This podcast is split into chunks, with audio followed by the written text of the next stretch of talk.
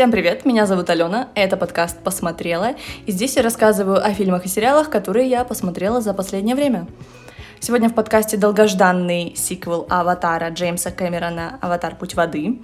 Вторая часть уже, можно сказать, франшизы про детектива Бенуа Блана «Достать ножи 2. Стеклянная луковица» и фильм «Меню» с Райфом Файнзом и Аней Тейлор-Джой. Поехали! Начнем, наверное, давайте с самого масштабного фильма последних нескольких лет, можно сказать 13 лет, да, потому что прошлая часть вышла 13 лет назад, это «Аватар». Конечно же, я не могу и не могла пропустить эту премьеру, я ждала его очень долго. При просмотре первой части я пожалела, что не посмотрела его в кинотеатрах, но со вторым фильмом я такой ошибки решила не допускать. Если вы вдруг забыли, напоминаю, что главного героя франшизы зовут Джейк Салли, и во второй части мы видим, что он стал предводителем народа Нави, и ему вновь необходимо взять на себя роль защитника своего племени от корыстных людей, которые хотят вновь завладеть всеми ресурсами Пандоры. Теперь Помимо защиты своей возлюбленной, он должен бороться еще и за своих детей, которыми успел обзавестись после первого фильма. Это что касается сюжета. Стоит ли пересматривать первый фильм перед тем, как идти на вторую часть? Вот в чем вопрос. И здесь, наверное, каждый решает для себя сам. Во-первых, в сиквеле уделено очень много времени для того, чтобы напомнить зрителям, кто есть кто. Потому что, ну, все-таки 13 лет прошло как-никак.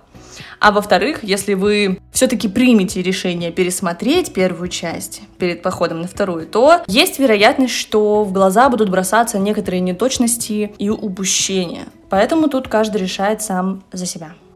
Второй «Аватар», как и его предшественник, поднимает очень важные темы, такие как защита природы, дискриминация и впервые за долгое время я где-то вижу, чтобы поднималась тема усыновления. А здесь она есть, и ей уделено немало внимания встречала такое мнение, что «Аватар 2» — это буквально все фильмы Джеймса Кэмерона в одном. Если бы вдруг ему сказали снять один фильм, Джеймс, слушай, мы тебе дадим деньги, но ты снимешь только один фильм за всю свою карьеру, то Джеймс Кэмерон снял бы «Аватар 2. Путь воды», потому что здесь есть четкие сходства и с «Терминатором», и с «Чужими», и с «Бездной», а последний акт фильма вообще копия «Титаника». Поэтому, да, здесь видно все, э, что так любит Джеймс Кэмерон. Что касается непосредственно моего мнения об этом фильме, то он не сильно динамичный. Сюжет повторяет сам себя несколько раз, потому что, ну, за три часа у него есть не одна возможность это сделать. Но когда мы смотрели «Аватар» ради сюжета, давайте признаемся честно, графика. Это именно то, что привлекает зрителя, и это абсолютно точно надо смотреть на большом экране, если такая возможность у вас есть. Я понимаю сейчас этот э, вопрос с серым прокатом, но правда, если у вас есть возможность хотя бы таким образом посмотреть фильм, который надо запретить смотреть на телефоне, это верх извращения, то, конечно же, воспользуйтесь возможностью и посетите кинотеатр.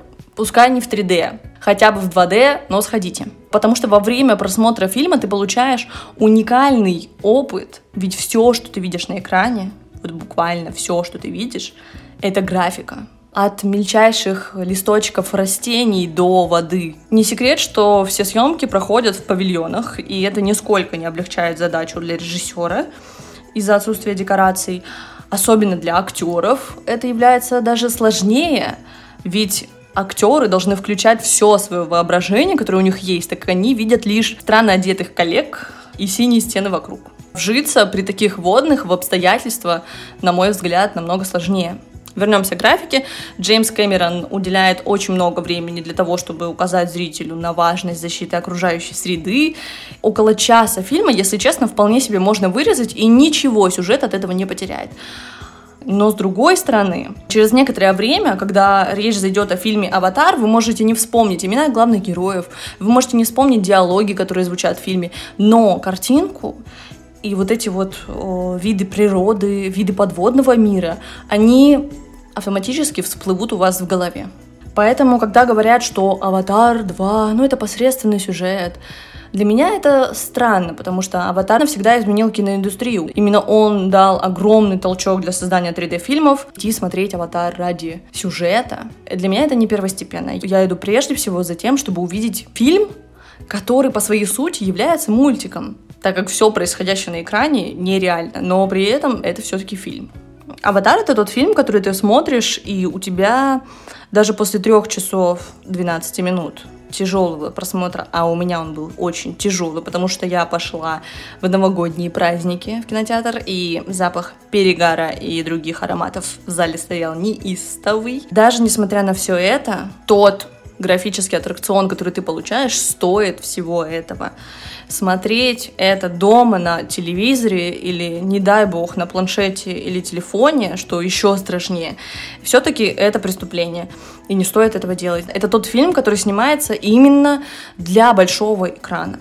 Если вы не так давно посмотрели первый фильм, и пришли сейчас, чтобы оценить наконец-то вторую часть, то Безусловно, вопросы у вас возникнут к сюжету, к несостыковкам. Если подводить какой-то общий итог, «Аватар» мне понравился. Я не могу сказать, что я была в восторге после выхода из зала. Мне все-таки показалось, что в фильме есть сцены, без которых можно было бы обойтись и тем самым сократить показ как минимум до двух с половиной часов, что является наиболее терпимым, но более трех часов честно, тяжеловато. А сейчас небольшая рубрика, которой я решила разбавить свой подкаст. Называется на два комментария. Я такого нигде ни разу не видела и не слышала, поэтому я подумала, почему бы и нет. Немножко добавим экспертности в этот подкаст. Чем ее смысл? Я беру положительный и негативный комментарий с одного из онлайн-кинотеатров, который мне доступен. И начнем мы, наверное, с плохого. Пользователь с ником Богохульник пишет – он 13 лет ждал, чтобы выпустить этот шлак, в то время, когда даже близко нет никаких конкурентов. Его размотал бы любой DC-шный или марвеловский кинчик, если бы вышел в одно время. Теперь будут еще 13 лет во всех кинотеатрах крутить, чтобы все рекорды побить. Дорогой богохульник, я не могу согласиться с этим комментарием, потому что последние фильмы Марвел, которые выходят, а я поясняю, огромный фанат Марвел, я просто э, до последнего защищаю все их фильмы, как только могу, последнее время все, что выходило от Marvel в плане графики, выполнено достаточно халтурно. Для того, чтобы что-то не прорисовывать, они делают минимальную яркость. Для того, чтобы не ставить э, экшн-сцены, они либо показывают все очень дергано, либо также прибегают к этой схеме когда мы понижаем яркость на минимум, так, чтобы зритель тупо ничего не мог разглядеть. Мы буквально видим зеленый экран в той или иной сцене. Поэтому говорить, что любой марвеловский фильм или DC-шный размотал бы Аватара, ну, это уже слишком. Ну и, судя по всему, 13 лет э, смысла крутить аватара нет, потому что он уже за почти две недели, даже две недели еще не прошло, а он уже собрал огромную кассу и стремится к своему оригинальному собрату. И хороший комментарий, который я нашла, звучит следующим образом. Поясняю всем об Аватаре 2. Если вы хотите сюжета или крутых диалогов, то их нету. В этом плане все банально просто. Здесь идет реализация новых технологий. Съемка в 48 кадров, большая работа со светом в фильме. Вы идете посмотреть что-то новое, что раньше не видели. Вы идете на этот фильм, чтобы погрузиться в подводный мир. Ощущение, как будто вы в океанариуме. Первые пять минут подводного мира я был в шоке. Я стал маленьким ребенком, который первый раз увидел что-то невероятное. Кто еще не посмотрел и желает сходить, то чтобы увидеть все прелести технологий, нужно идти в кинотеатры IMAX. И желательно с 4К по возможности. При просмотре на ПК или телеке это будет тот же первый аватар. Давайте на этом перейдем к следующему фильму. Следующий фильм, о котором я хочу рассказать, это «Достать ножи 2. Стеклянная луковица» Райана Джонсона. Перед нами вновь детектив Бенуа Блан, только в этот раз он находится на самоизоляции во время ковида, где пытается развлекать себя компьютерными играми и принятием ванны. Однако ему приходит приглашение на остров в Греции, где сам хозяин острова просит Бенуа расследовать его собственное убийство. Я успела посмотреть этот фильм дважды. Один раз самостоятельно, а второй раз смотрела вместе с семьей. И что при первом, что при втором просмотре я лично испытала огромное удовольствие. Сразу скажу, что сравнивать его с первой частью довольно странно. Они абсолютно во всем разные. В динамике, по атмосфере, по строению повествования. Если первый фильм является линейным, когда происходит убийство, Затем происходит расследование, а затем мы видим развязку. И нам показывают, собственно, кто убийца. Объясняется, как все это было организовано. То здесь совершенно не так. Интересен фильм тем, что мы не только не знаем, кто убийца, но мы не знаем, кто убитый. И полфильма мы не знаем этого, и мы не догадываемся. Мы сначала подозреваем, потом наши подозрения переключаются на другого человека, потом на третьего, а потом понимаем, что вообще-то жертвой здесь может быть любой. И в середине фильма происходит петля, которая возвращает вас к началу и показывает а как там все на самом деле устроено. И вот тогда-то фильм на самом деле и начинается. На этом я остановлюсь касательно построения сюжета, потому что боюсь выдать вам какой-нибудь спойлер. Но что касается детектива, на мой взгляд, он также хорош, как и первый. Он просто другой. На ютубе, на канале Кино Огонь есть прекрасное видео про первую часть «Достать ножи», где показано прям как режиссер и сценарист расставляют по ходу сюжета чеховские ружья. Это такой прием, если вдруг кто не знает, так сказать, крючок, который закидывается где-нибудь в начале, а возвращаемся мы к нему уже потом попозже. То есть каждое ружье, которое было расставлено, стреляет в итоге. Здесь точно так же. При втором просмотре обращаешь внимание на те моменты, которые не замечаешь при первом просмотре. Потому что у меня была цель вот именно докопаться, что здесь не так, это упущено, тут все-таки вот это, наверное, не получится сделать. Но, честно, у меня не получилось, потому что все чеховские ружья расставлены и стреляют здесь как надо. Вообще, детективы Райана Джонсона — это всегда не просто детектив. Это не как, например, «Смерть на Ниле» или «Убийство в Восточном экспрессе», которые сняты по детективам Агаты Кристи. Они отличаются. Во-первых, они, собственно, и высмеивают в некотором плане детективы Агаты Кристи, так, классику детективов про Пуаро, Пуаро, про Мисс Марпл. Кстати, Мисс Марпл здесь даже появляется в камео. Вообще в фильме Райана Джонсона всегда обращайте внимание на камео, они просто потрясающие. Детективы Райана Джонсона, они яркие, они выполнены с юмором, иногда даже с черным юмором, и в его фильмах это прекрасно, это не перебор, это в тему, я бы так сказала. Со всеми, с кем я успела обсудить этот фильм, мы пришли к выводу, что догадаться о том, как здесь все устроено, практически невозможно. Да, отчасти кто-то скажет, что здесь есть рояль в кустах. Он здесь есть, но он не критичный. Если все-таки прибегнуть да, к сравнению с первой частью, то «Стеклянная луковица» стал намного более смешным. Но я говорю, вот как можно их сравнивать? Это абсолютно два разных фильма. Первая часть более такая притягательная, атмосферная, мрачная, можно даже сказать. И там за юмор отвечает один актер это Крис Эванс, то здесь у нас уже все актеры наделены этим качеством, и даже сам Бенуа Блан не такой серьезный, как был в первой части. Я бы так сказала, если вдруг вы ищете фильм, который скрасит ваш вечер, и у вас есть желание посмотреть именно детектив, то «Стеклянная луковица» станет идеальным вариантом для этого. Но если вы ожидаете увидеть серьезное кино с кучей тайн и загадок, то это не тот случай. Это скорее комедия с детективной составляющей. Поэтому чем ниже у вас ожидания к этому фильму, тем больше вероятность, что он вам понравится. Не надо ставить себе огромные планки. Я уже давно этому научилась, поэтому никогда от фильма не жду ничего хорошего и чаще всего не разочаровываюсь. Переходим к рубрике «Два комментария». Когда я искала комментарии для этой рубрики к фильму «Стеклянная луковица», я открыла какой-то портал в ад, потому что то, что люди увидели в этом фильме, опять в очередной раз оскорбились. Люди увидели просто все на свете. В очередной раз пропаганду гомосексуализма, пропаганду волосатых подмышек и даже пропаганду вандализма. У меня нет слов. Ладно, переходим к комментариям. В этот раз я выбрала два максимально полярных комментария. Автор пишет великолепно. Этот фильм сводит с ума. В течение двух часов заставляет гореть от негодования, подпрыгивать от любопытства, плакать от жалости, трястись от страха, рыдать от смеха и аплодировать в восхищении. Браво канзасской Монолизе. Довольно забавный комментарий. Эмоции, которые описывает автор, я не испытала, но удовольствие получила. Идем к плохому комментарию. Алексей пишет, убийцу угадал в самом начале фильма. Мотив был неясен, так как его раскрывают только в середине фильма. Концовка слишком пафосная, фильм слабый, мне кажется, искусственным и наигранным. Первая часть намного лучше. Ну вот опять очередное сравнение с первой частью. Дорогой Алексей, если вы говорите, что вы поняли, кто убийца в самом начале фильма, но его мотив вам был ясен только в середине, это не значит, что вы поняли, кто убийца в самом начале фильма. Это значит, что вы тыкнули пальцем в небо и случайно попали в нужного человека. Вот и все. Поэтому, ребята, смотрите фильм, составляйте свое мнение, поехали дальше. Следующий фильм, о котором я хочу рассказать, на мой взгляд, получает незаслуженно мало внимания. Хотя он достоин того, чтобы его обсуждали. Он даже не то, что достоин, он нуждается в том, чтобы его обсуждали. Фильм называется «Меню».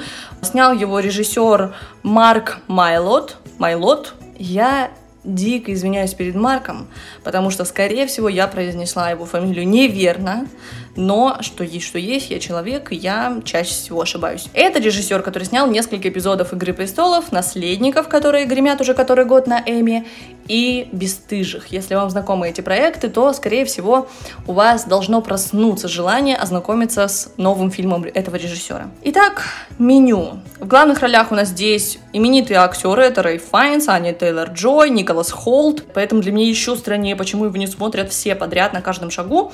Но Возможно, если вы слышите этот подкаст, то вы станете одним из зрителей этого проекта.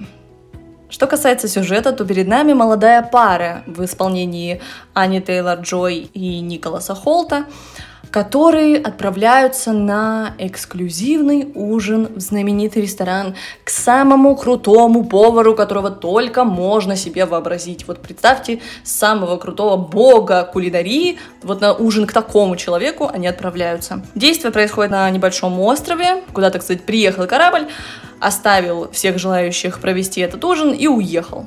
И для всех, кто смотрел когда-либо «10 негритят», уже понимаем, да, что ничего хорошего в подобной ситуации лучше не ждать. И наше чутье нас вряд ли подведет. Начинается сам ужин.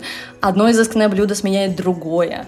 А представление каждого блюда не менее шикарное, чем это самое блюдо.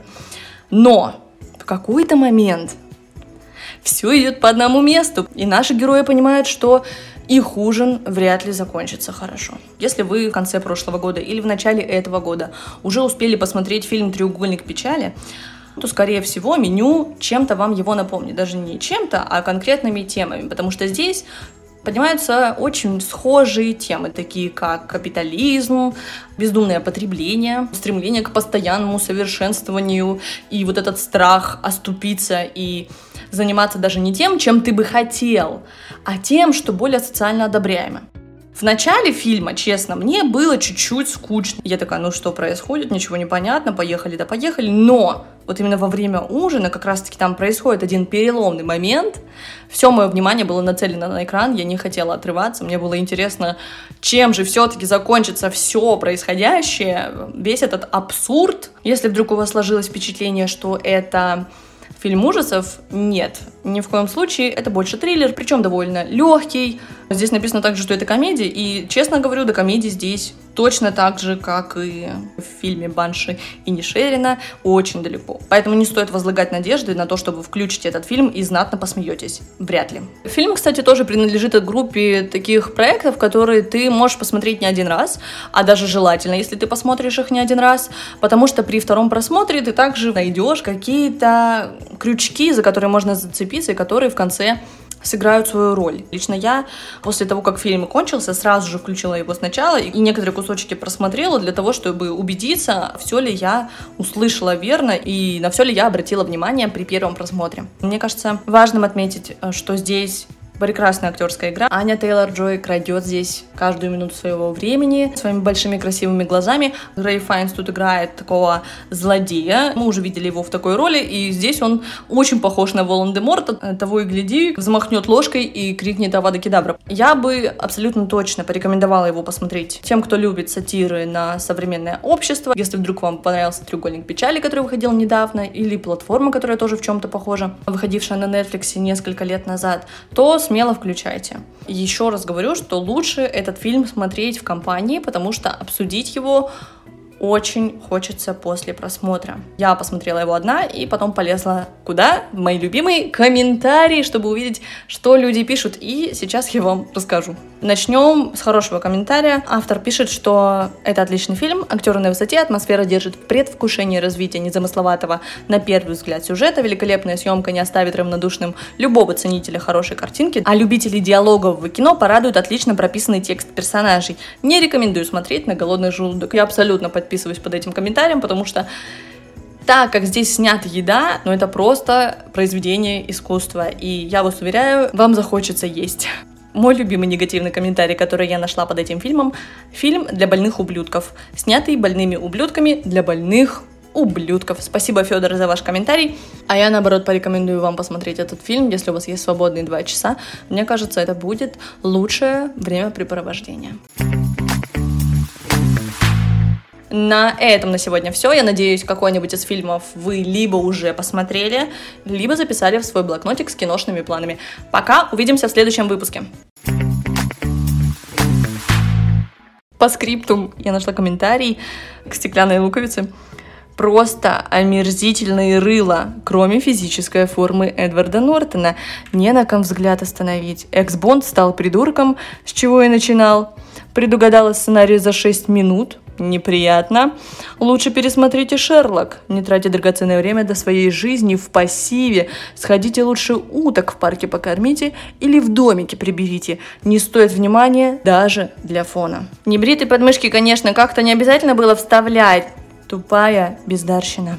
Боже мой, как я обожаю комментарии к фильмам. На этом все. Теперь точно пока.